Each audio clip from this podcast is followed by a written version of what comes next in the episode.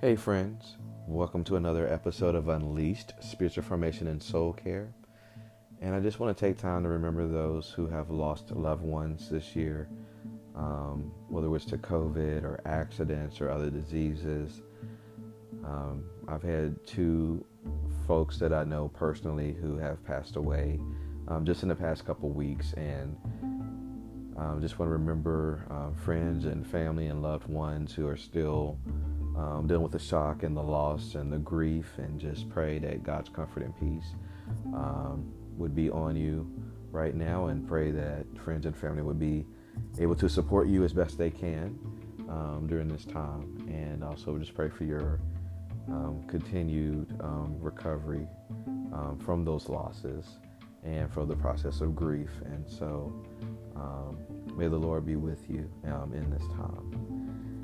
And also, for those of you who've had COVID and you've recovered, we just thank God that you were able to um, bounce back. And we also hope and pray for your continued healing and restoration um, in the days ahead. And so, for those of you who are dealing with the long term effects, I also want to remember you as well. There's still um, a lot of information being released um, about the long term the long term effects of this, and so just know that you're not forgotten as well.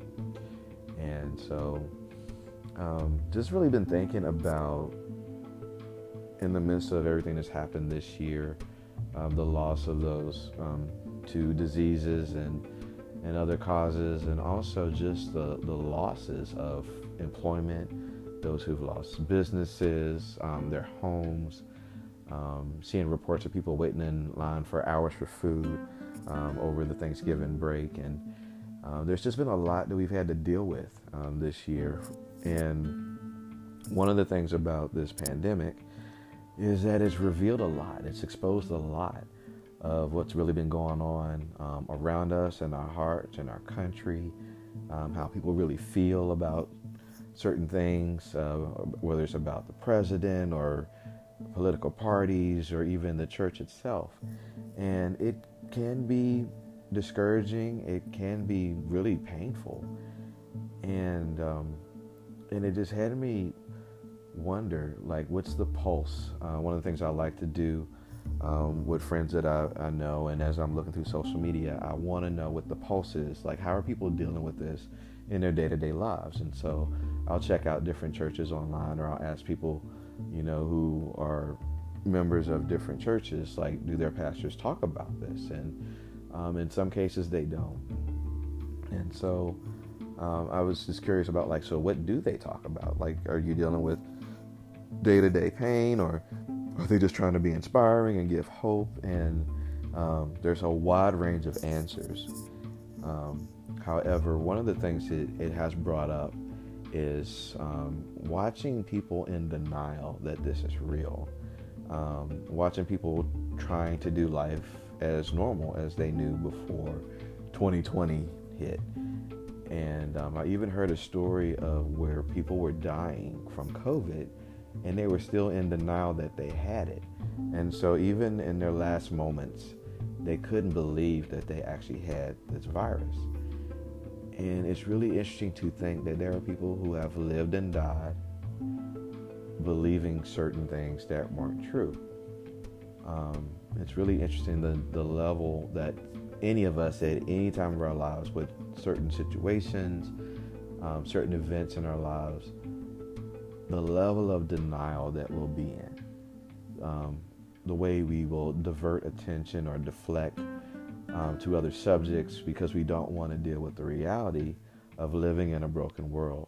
Um, we don't want to deal with the reality um, that some we know passed away from something that was allegedly a host, a hoax. Uh, we don't want to deal with the reality that many of our heroes um, aren't our heroes anymore, especially in the church this past year. A lot of folks have been exposed. Um, you know, we're dealing with prophecies that didn't come to pass.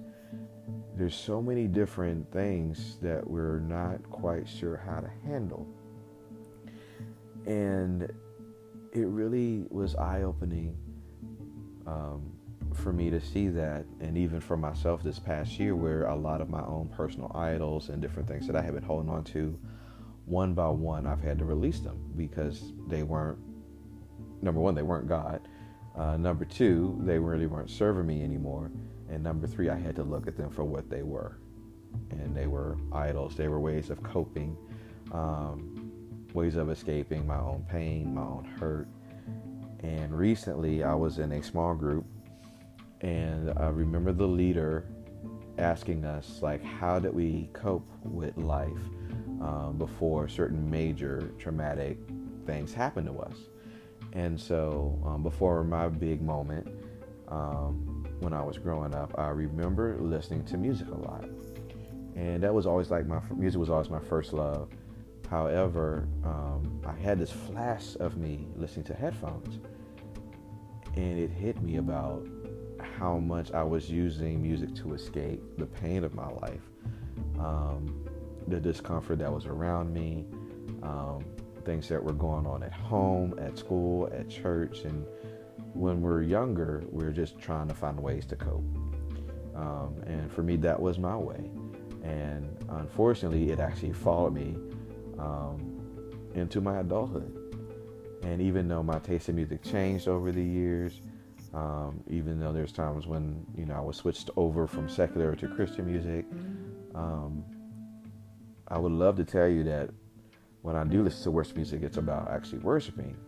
However, when I went a level deeper into my own truth and my own confession, I was still just trying to escape pain. I wasn't really engaging with the one who could heal me, even though I would like to think that I was. But at, at the end of the day, I was still using music to escape. And so I, I, sat down and I started journaling and I started just thinking about how many pairs of headphones did I buy? How many pairs of earbuds have I bought? How many Walkmans, Discmans, iPods, iPads, um, iPhones? How many different devices have I bought to keep this music thing going? And how many pairs of batteries, how many chargers? I could go on and on. And when I looked at it, I'm like, that's a big investment for basically entertainment. That's a huge investment to escape pain, to escape boredom, um, to try to get focused at times. Um, it did help me with my homework back in the day. It actually still helps me when I want to concentrate more. Um, but however, anything that can be given to us to use for good can also be perverted and so can also be misused as well. And so um, I had to own that and look at it and deal with it and basically come to recognize, like many of you, there are times I just want to escape. And I was thinking back to um, a season of my life when I was on a worship team and when Kaepernick first started um, taking his knee, uh, took the knee um, for football games, and just all the controversy that came around with that. And I just remember one of the guys on the team just saying, I don't want to see that when I watch football. I just want to escape and looking at social media and how folks were giving up their sports of choice because um, they didn't want to deal with the protest and they didn't want to see it. Um, they wanted to just escape. And I find that so interesting how uh, many of us who are believers have a hard time dealing with living in a broken world, um, living in a place where we don't do well with pain and suffering when we follow someone who talked about taking up their cross and bearing it, we talk about following someone who laid his life down out of love, when we talk to someone whose teachings was always about deferring to the other. And so my question is, who are we really following? Who are we really worshiping? And I was just reminded of that scripture um, where Jesus says in Matthew 15 8, uh, when he's quoting Isaiah, and he says, they worship me with their lips, but their hearts are far from me. And it's so interesting that we're actually seeing the fruit of that. Because when the pandemic hit and with everything that's gone on this past year, we all have seen how we are reacting to um, what's going on in our world.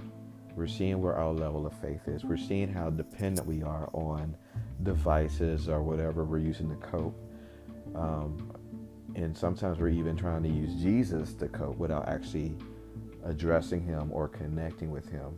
We may be listening to worship music. We may be still going to church. We may be listening to different sermons or looking for inspiration, but we're still not engaging the person of God, the person of Jesus.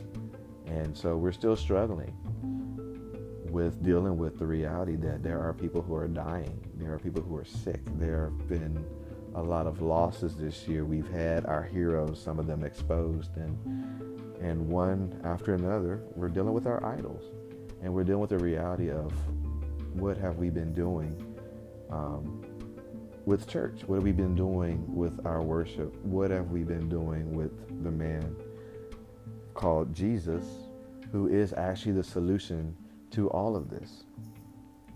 I remember sitting in the audience one day and um, when I was in a ministry, and um, the worship leader just came up with this spontaneous song, and the first words were, "You're sitting here, but you're a million miles away." And I remember, like, I stopped in my tracks because that was me. At least it might have been some other people in the room too, but I remember just sitting in a space, a space of worship, and yet still not engaged, still just checking off the box or checking, putting, just clocking in and clocking out. And and some days it's hard. Some days it's like there's a lot on my, there's a lot of days when um, any of us can be distracted. We have a lot in our minds and our hearts. However, we can also use that time to surrender all those things. As Scripture says, cast our care on Him, for He cares for us. And so, I bring all this up because I really hope and pray that during this time that we could engage the Lord and finally release those things that we're using to cope.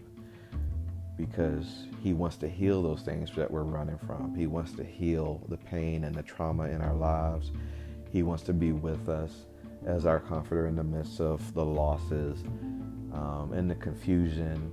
Um, he wants to give us clarity. He wants to give us a new mind and a new heart um, if we're willing to just stop running away from the things that are hurting us. Um, and even he wants to even redeem um, our headphones or our iPhones or our devices and those things that we're using to escape. Even he can use those things um, to focus on him, um, to be intentional when we do listen to worship music or we are listening to a sermon or a teaching. Um, we can actually change our hearts and change our vision and change our, our outlook and say, Yes, I'm going to follow you. I'm going to listen to you and just open myself up to how do you want me to be well? How do I get well? What are the steps? What are the solutions? Um, how do I deal with PTSD? How do I deal with all these losses? And basically, it's by, for some of us, finally unplugging everything and being quiet or using those things to finally stay focused. And I just want to close up with just this reminder um, from Jeremiah 29, uh, verses 13 to 14, where Scripture says that if, if the Lord says, If you look for me wholeheartedly, you will find me. I will be found by you. And in James 4 8, it reminds us to draw near to God and he will draw near. Um, to you.